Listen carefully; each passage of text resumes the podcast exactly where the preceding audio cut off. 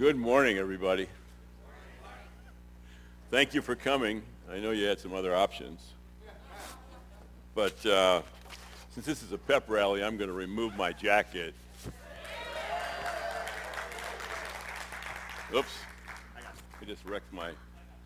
You're going to find out I'm a technical idiot. Um, we got a lot of Microsoft people here, I suppose, so you can help me out if I need it. So, uh, Holy Spirit within me, guide me moment to moment, word by word through this. Um, help it actually be in your perfect will.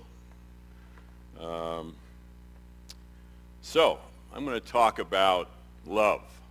And um, just to borrow uh, some lyrics from a song from Andrew Lloyd Webber, love changes everything. Uh, whether you're in a business, whether you're a kid, uh, whether you're a Seahawks fan and, and, really love that Seahawks team, uh, whether you're a senior pastor coaching a new preacher on his first sermon and you say to him with the first iteration of the sermon, that dog won't hunt in a nice way. So we have to rewrite it. Uh, I learned a lot in the rewrite. Thank you, Kurt, for speaking the truth in love to me. Uh, love changes our hearts, um, and each of us uh, has experiences like that. I have had one uh, within myself uh, as I have walked the path with Jubilee Reach, being blessed beyond um, all uh, expectations. Um, I was still really empty after I retired from, from work for profit. But this has filled me to, the point of absolute overflowing with the love of Jesus. And joining this East Side movement and being a part of it has just been incredibly full of grace for me. And we are, through God, is working through all of us to change the East Side and eliminate both economic poverty and poverty of spirit, which is just incredible. Uh, so love will change the world, and nothing in the world will ever be the same uh, if you, you really get the love of Jesus in your heart. So this has been a source of great joy for me. But let me talk about um, my passions. Um, there are really, I had two passions as I was growing up I wanted to become a great leader, and I wanted to help people become as good as they could be.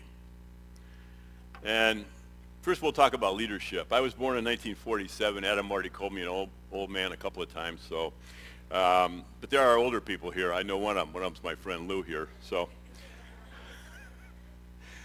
I was born in 47, two years after World War II. I was inspired with the challenge and the, and the successes and the impact of the great generals of the war uh, George Patton being foremost in my mind.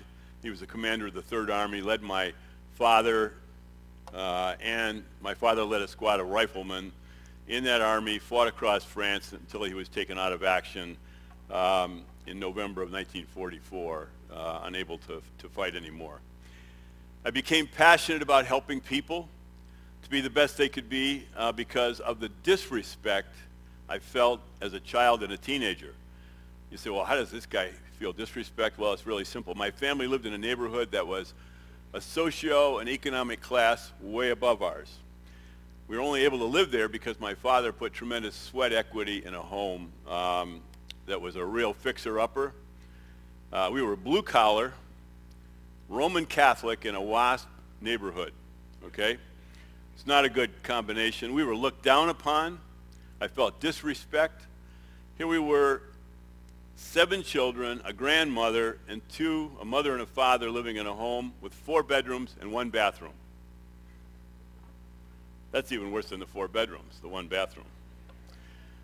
So I resolved at an early age to treat everyone with dignity, respect, regardless of their race, color, faith, intellectual level, whatever. And I grew up like a lot of the Seahawks with a chip on my shoulder. So I set my sights on becoming a military leader. However, in my teens, I was diagnosed with a very severe allergy. I would lose consciousness, go into shock, um, and I was unable to serve in the military. And when I was of draft age, I was classified 4F, physically unable, incapable of serving. That ended my dream of a military career. So I changed career paths and I decided to become a history professor because I love to read history. And I also took three business courses and had extremely, uh, very, very small aptitude for business. And I also found out I have very little interest in it the way it was taught. Business didn't seem to be a good fit, so uh, left alone. I mean, I, I'm probably the least likely person uh, that would be in that class to be a successful CEO, let alone good at it. In 1969, I graduated with a bachelor's degree in history and government, began to look for a position teaching history. And then my goal was to earn a master's and a doctorate and become a history professor in college. But a lot of events changed that plan. Um, and despite the fact I'd worked 20 to 40 hours a week while in school, and as many as 112 hours a week uh, during the summer to fund my own education, my parents couldn't afford that. I graduated with student loan debt and didn't want to incur more. So as a backup plan, I submitted my resume to the placement office uh, within my, my university, got three job offers, chose to work for a company called Procter & Gamble as a sales representative. And at the time, Procter & Gamble was considered one of the finest companies in the world and a great training ground. They had great training, great pay, and profit sharing. It's kind of the Microsoft of its day. Well, I worked for Procter & Gamble for six years and received great training in sales. However, as a bonus, I experienced and learned how not to treat and lead people. Incredible pressure was put on our sales force to do things that seemed unethical and would be illegal in a public company to do today. And when I asked, why do we do things this way?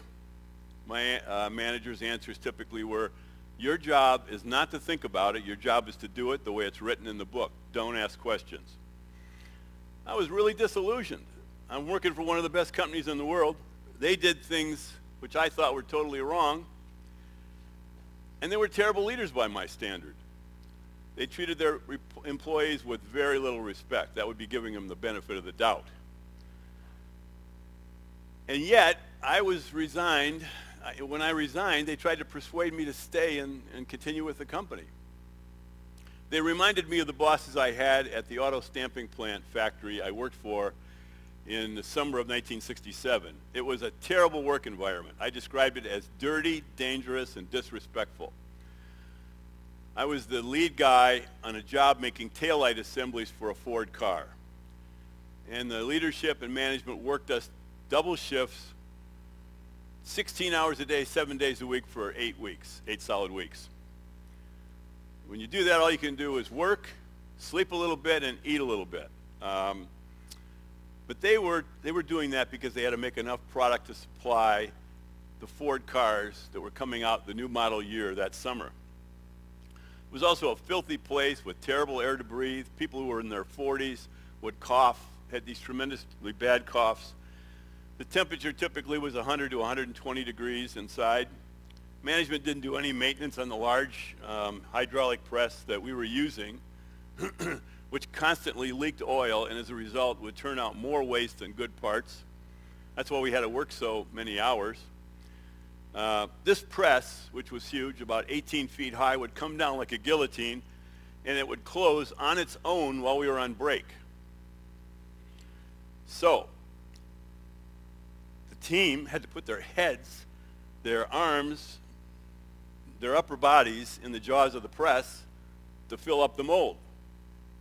And uh, I was always worried about one of us was going to be either seriously injured or killed in the process. I told management repeatedly this was a problem. I told them about the waste that we were running because the oil pressure levels were, were so low. They never fixed it because my team was the only team that could make good any good parts. Management made us work these double shifts. After eight weeks, I was so tired of it. I said to the team, I'm not working the weekend. And they all agreed they weren't working the weekend. Well, management was really on, under pressure. And they begged us to work, and we said, no, we're not going to work. We're union. So we took the weekend off. Monday morning early, a very high-level Ford executive, all dressed up like a million dollars, walked into the plant, looked at me, he could tell I was the team leader on this job, and said to me, why in the expletive can't you make good parts? I said to him, this got a maintenance problem. You see that dial up there? If that hits 180 tons of pressure, it'll work. It's now at 80 tons of pressure.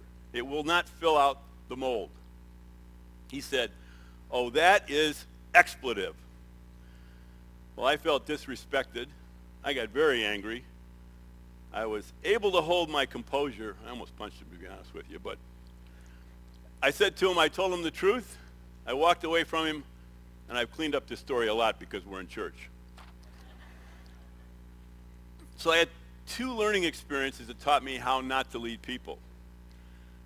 Then God put me in a place where I got firsthand experience seeing how you could lead in a way that treated employees with dignity and respect, and I learned the skills to become a CEO. The lessons came from a devout Jew, a great guy. He led us in a way that got everyone to work together in harmony toward common goals, completely aligned, and we grew to love each other in the process. He built this fabulous team. His leadership style established a great culture, and we got great results. The company was trashed. We took it over, and it became very, very successful. He turned around six companies during his career, and in retirement, he taught strategic management and execution at Peter Drucker School of Management in Claremont, California. His leadership techniques could be summed up in two sentences. Extreme personal humility and great ambition for the organization, but not himself. The second thing was intense professional will and commitment towards results for the company. Well, Wanda's got a book in her office, I was just in there for a minute, called Good to Great. That's precisely the definition of a level five leader that Jim Collins described in this classic book, Good to Great. But he did it well before Collins wrote the book extreme personal humility, and intense professional will and commitment. I not only admired his leadership, I knew I could use that model to be a great leader and help people become the best God made them to be. And I saw my team take on, actually the three teams, take on tremendous challenges. We fixed a broken company and grew to love and respect each other in the process. Well, if you really look at this leadership model, Jesus the greatest leader of all time had these character traits, and of course, way more. He was holy. He was perfect. He always stayed in the presence of the Father's glory. He always had moral perfection. He was habitual. His intention was always to do God's will for the Father's glory, and he lived in the fruit of the Spirit. So back to leading business teams, this behavior model of personal humility and professional will was what I aspired to, but I didn't always achieve. These leadership behaviors encourage people to tell me the truth. I used to go to all our plants and factories and ask them how things were going. What's, what are your problems? What are your barriers? And we would recognize and fix those problems and capitalize on the opportunities we faced. And that promoted trust, community, respect, and a lack of a whole bunch of layers. I use this place, uh, this, this management culture and style. Uh, three different at three different companies. At each one, we achieved way more than we dreamed we were capable of because of this culture of deep respect and love for each other, which is the key. So love was the theme. One of the most gratifying moments in my career, on the last day I was at Coinstar as CEO, uh, when one of my severest critics told me I was a level five leader. This guy would give me all kinds of, you know what, all the time about this is wrong, that's wrong, this is the problem. Um, and I had many other gratifying moments, frequently after performance reviews, when people shared with me that I was the toughest but best leader they ever worked with because they learned so much and grew in so in competence and confidence. And at any other time in their career, that this was really the highlight. And I didn't focus on the numbers. What most important to me was the human development scorecard and the culture of the company. I got great satisfaction seeing each member of the team respected, trust, and learning to love and grow and love one another and produce great results together. So, that's the business piece. Now let's go to the part two of this pep rally before we talk about the Seahawks, which we're going to do. This is the most important part. This is the most thing I'm most excited about, despite the fact that I'm just, my hair is on fire with the Seahawks thing today. Uh, and it begins with my retirement from Coinstar. Um, and I believe this is far more important than any business success I ever had with the teams that, we, that, I, that I worked with. Um, and has deepened my faith more than anything in my life. In July of 08, we're waging a very tough proxy fight. I'm sitting at my desk. I heard what I believe was a clear voice of God in my right ear say, Dave, it's time. I knew what that meant. It's time to retire. I was very tired. I've been repeatedly encouraged by my wife, Nancy, to get out of this job. It's killing you, especially while you're still relatively healthy. Well, I had brought in my successor, knew he was going to be a great CEO. And after believing I heard God's call, I walked into his office within moments and said, I know we had a two-year plan to succeed me. I've decided I'm going to retire as soon as possible. Uh, can you take over like tomorrow if we can get this done that quickly? He said he felt ready and capable. Well, it did take us six months. I discussed my retirement with the chairman that week. He said we got to get about five things done. I'm not going to tell you all about those, but I retired six months later. Now, the critical question was, what do you do in retirement? Do you go over and play golf all the time? No, that's uh, boring. Even though I play golf with this guy, Lou, all the time on, on Wednesdays, and we have a great time. That's my day off. So the question is, what do you do with your life? Um, and the first thing I heard from Nancy was, it was a very wise statement, don't make any major commitments for at least six months. Good, good thought. Scott Dudley, our pastor, asked me to help him become a better leader. Obviously, Kurt and I were working together, and God kept putting in my mind to offer my help to Brent Christie at Jubilee Reach. Well, I acted on Nancy's advice. I said, Scott, yes, I'll help you become a, a leader, better leader. I didn't act on God's call to Brent because of fear. I was afraid of getting involved in Jubilee Reach because of the huge challenges they were facing with the needs of the poor that they served. But God kept putting on my mind to go to Brent and ask him if he wanted my help. I didn't act on God's call for at least six months. Then Scott Dudley, our pastor, preached a sermon on answering God's call said you only need to take one step forward to test whether or not it's a true call from God.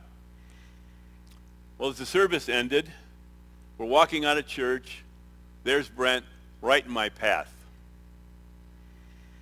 And I had said to myself, and you know, while Scott was preaching the sermon, I'm going to call Brent one of these weeks, you know. Well, I reintroduced myself, didn't really know him very well. And I said to him, I think God might be calling me to help you in some way. He responded very positively. We met the next day. Um, I said I thought I could help him as a caddy helps a golfer. And he, and he said, what does that mean? I said, well, the caddy per- carries part of the load, the, the bag. caddy advises the golfer on the shot to be played. The golfer, to, however, has to hit the shot. And the caddy provides constant encouragement because being a leader is a really hard job. So we agreed on my role and began to meet every week for a couple hours. And Brent would sit there and talk. He was, he's an incredibly gifted leader. Um, mostly I listened to him and I encouraged him. Our relationship grew stronger. Uh, I was then asked to join the board. Then the current chairman, who'd been there for four years, wanted to retire. I became vice chair and then chair of the board in April 2010. Now here's where the story gets really interesting. At that time, the city of Bellevue had asked Jubilee Reach to submit a proposal to operate a after-school program in a middle school. Because of the Great Recession and the redu- reduced tax revenue, the after-school school programs were going to be cut out of the city's budget, which was going down about 7.8%. So in the May board meeting, we had a spirited discussion as a board as to whether Jubilee Reach was called to this ministry. Very robust discussion.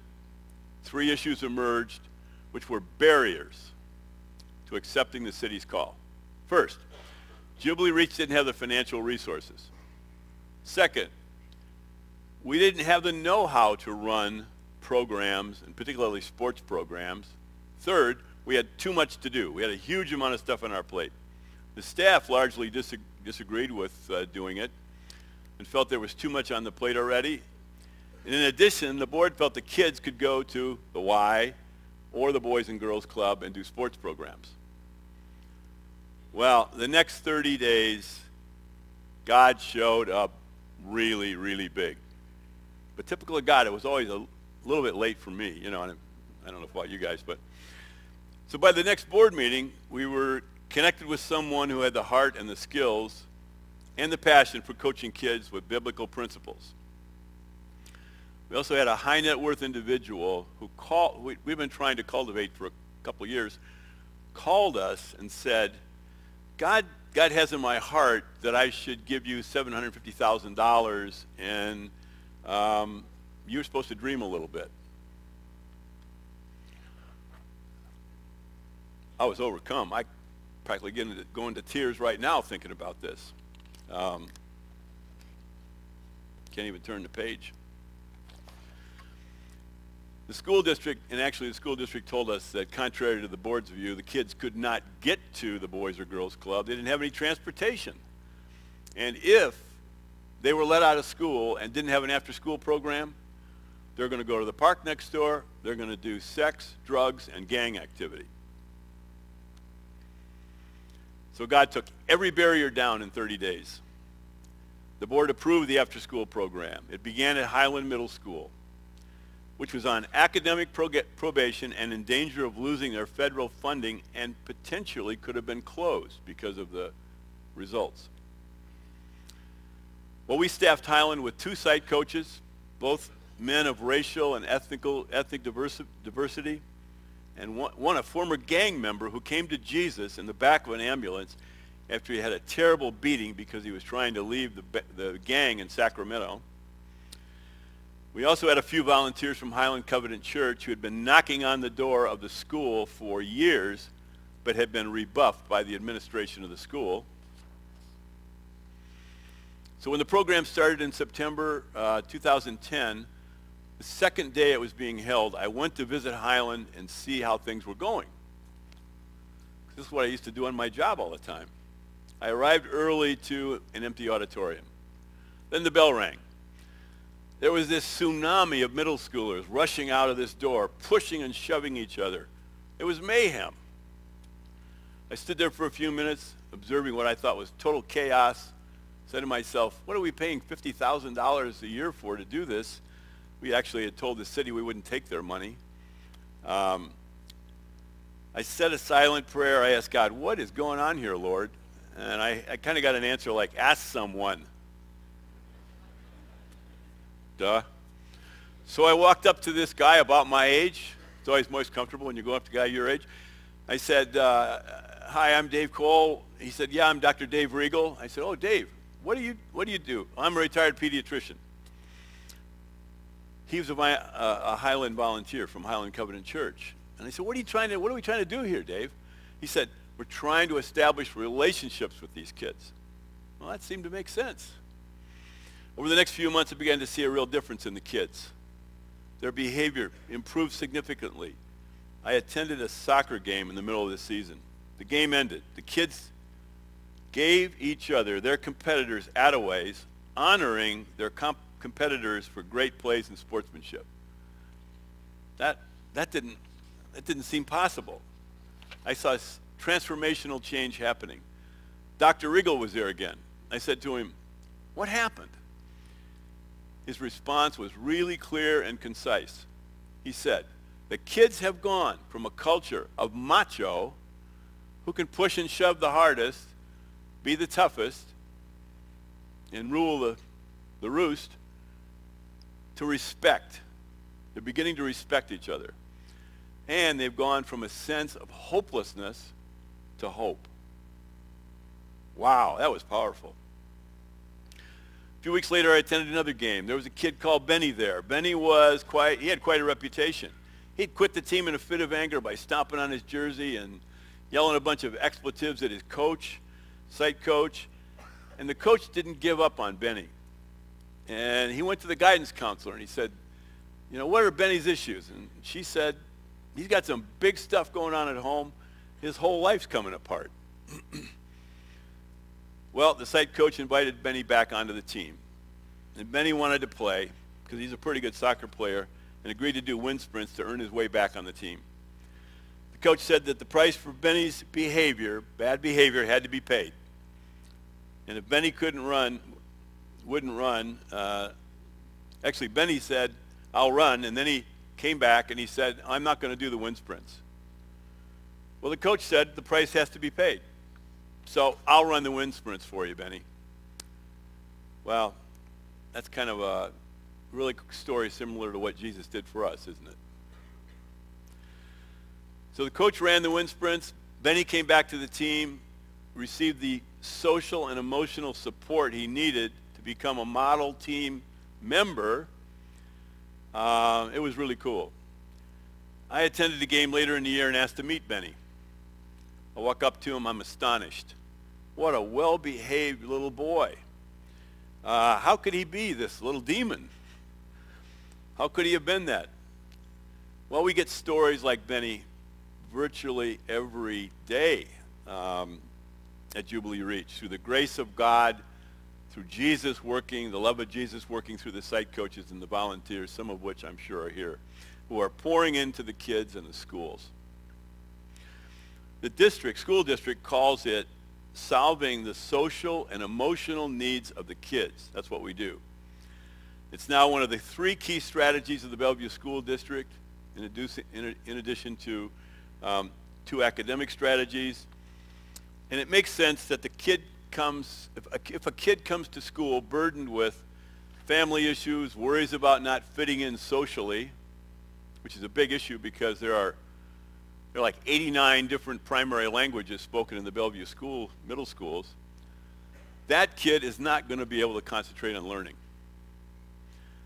In the past few months, Jubilee Reach has been, uh, the program has been expanded to actually two more ele elementary schools, will be expanded soon to Sammamish High School, and eventually to all 18 schools in the district.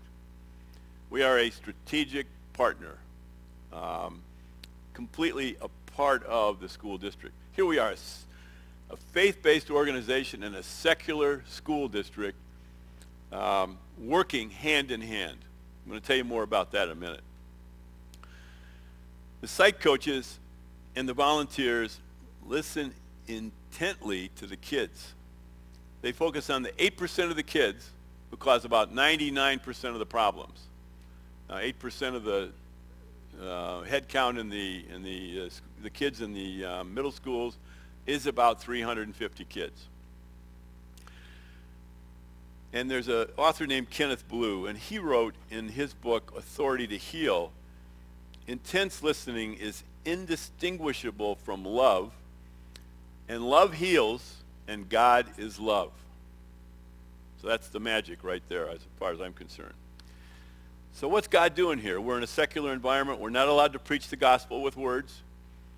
Um, but we're encouraged to love the kids, and we're affirmed the school system and Odle Middle School are multicultural and filled with an incredible cross-section of the diversity of the world almost. 89 languages are spoken in the system and about 80 um, at Odle.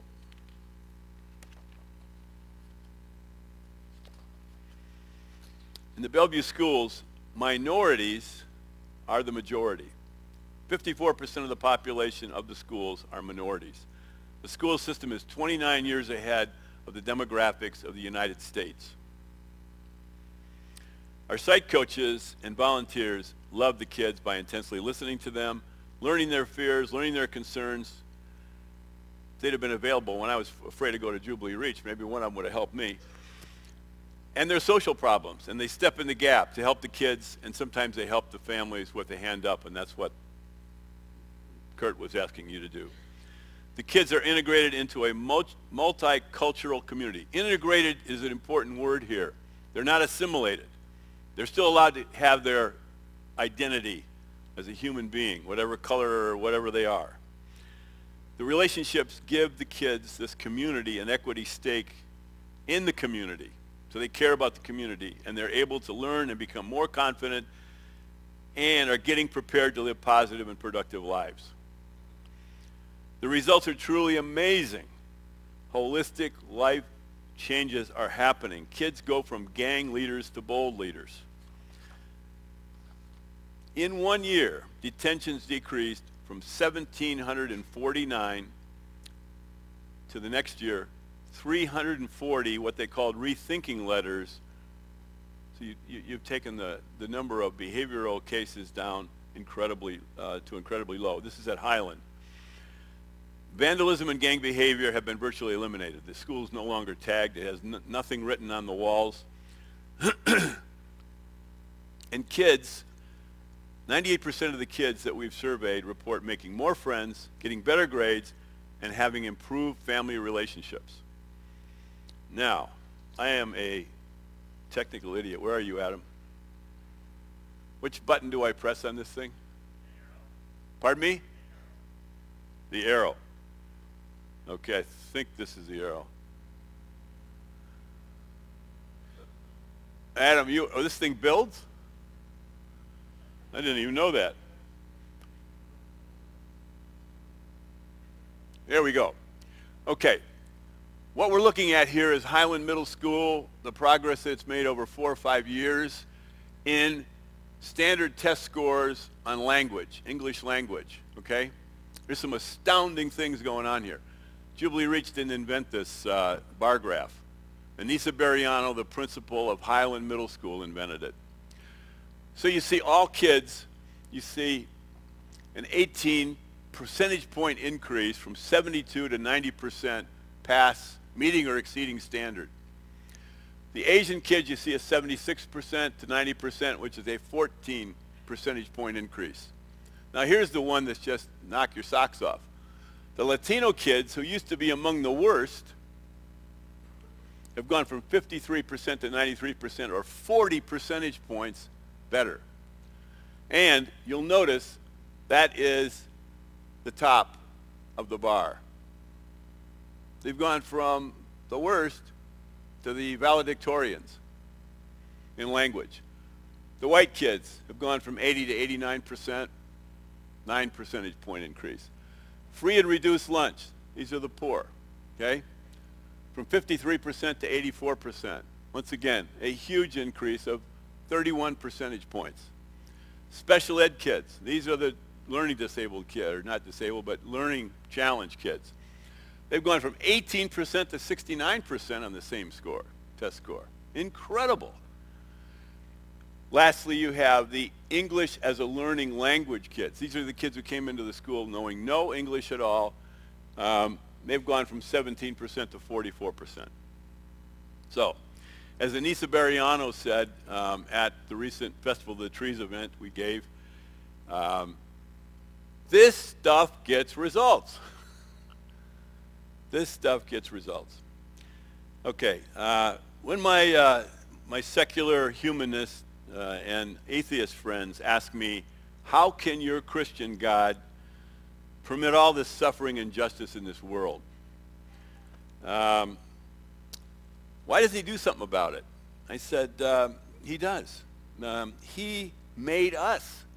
He works for us to change the world for the better. Uh, I believe that a loving God and our neighbor, uh, and we, if we love our neighbor without any motive but love, is the answer to a well-lived and joyful life, and beyond that, um, all the problems of this broken world. So you too can help our broken community by volunteering to mentor a kid at Odle, which is obviously right across the street. Uh, your love in a child's life can transform a, ch- a, child. And um, let me read, and you can change their life forever.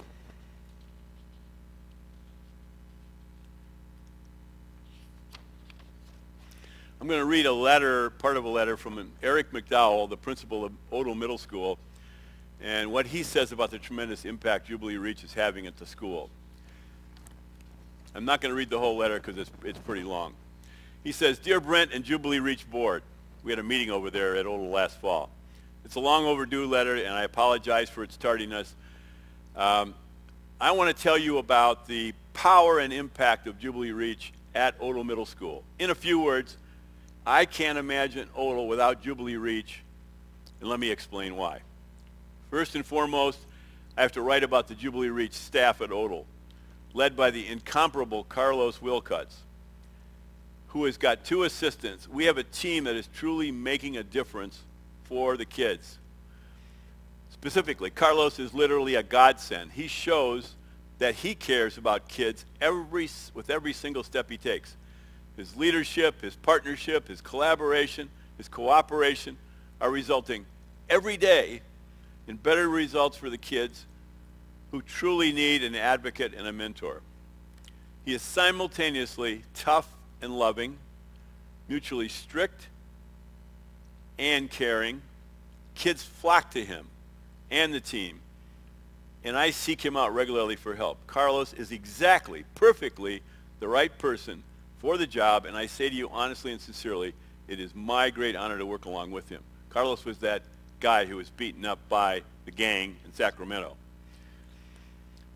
Second, I want to write to you about the services you provide for the kids. Club Jubilee and Jubilee Sports are incredibly important in the lives of our kids. They provide the venue in which deep relationships can be formed.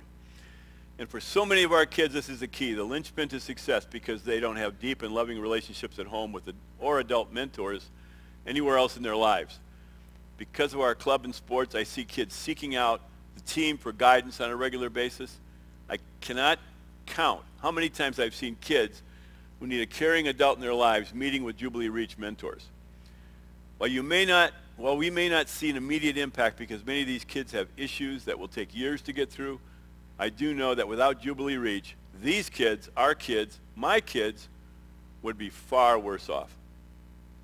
Now, I can't, I can't simply thank you enough, um, and then he closes. Now, Eric wasn't a believer. I don't think he still is a believer. But in being totally transparent with you, the first couple of years that we tried to approach Odle, he didn't want any part of the program. So I thank you and bless you, Lake Sam folks, for the love you've showered on the kids at Odle and at Stevenson. Um, and if you haven't been part of the seismic Jesus program, Jesus movement here, which is transforming transforming a generation of kids. You want to get, just take one step and see if it's your call. Um, Kurt told you how to do that. Um, so let's get to the football game today. It's a big deal, right? I see everybody's dressed up in football. I even got my my socks on that are, and I have uh, another thing here. I have a, a car deodorizer uh, gift from my atheist, uh, secular humanist friend for Christmas. Pretty generous guy, isn't he? I'm going to conclude with some of the reasons why we will win our playoff game today against Green Bay and become the National Conference champions and go to the Super Bowl this year. We're playing at home. It's a big advantage. We have the 12th man and the decibel levels will be off the charts, and the seismic impact will be felt in Green Bay. Our defense is the Legion of Boom, and they lower the boom on everybody. I wouldn't want to play those guys. Our defensive line shuts down the run. Our offense, led by the incredible leader and believer, Russell Wilson, who's wise beyond his years, makes big plays. Marshawn Lynch will be in super beast mode and high on Skittles.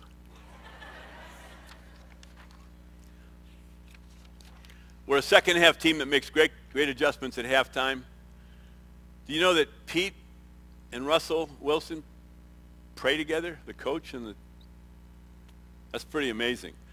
There's something going on with this team that's even bigger. They speak the truth in love to each other, and love unites them like no sports team I have ever seen. And I am really old, as Eric, uh, sorry. Uh, the reason this, it, it, they, they find a way to win. They're a little too suspenseful for me, though, sometimes. Although that Super Bowl was something. Uh, they have a deep respect for each other. They put it all out on the table. They work through huge challenges. And they do it in a very selfless way. Uh, they love each other. And love changes everything. Even 300-pound linemen who play uh, one of the most physical sports ever invented um, by man. So I'm going to close us in prayer. Uh, Father God, we pray that you continue to bless what you're doing here in Bellevue and on the east side. Um, and that you equip us to show the love of the real Jesus in this community through Jubilee Reach and through all the other social agencies and churches and faith-based organizations. Lord, Lord God, um, we, we pray that this game be played really well with great sportsmanship. We pray that this game would be played really well and that there would be no major injuries by anybody. We, play, we pray that Aaron Rodgers not get taken out of the game with his uh, injury. But Lord, we do pray that the Seahawks win. We would really, really like the Seahawks to win. And Lord, we believe that it's possible that it may be for your glory because so many of them seem to be believers. So many of them seem to be um, showing the love of Jesus to our community in the, in the, in the special things that they do for some of the nonprofits they visit continually. So thank you, Lord, um, and thank you for this opportunity to t- speak your message to these great folks.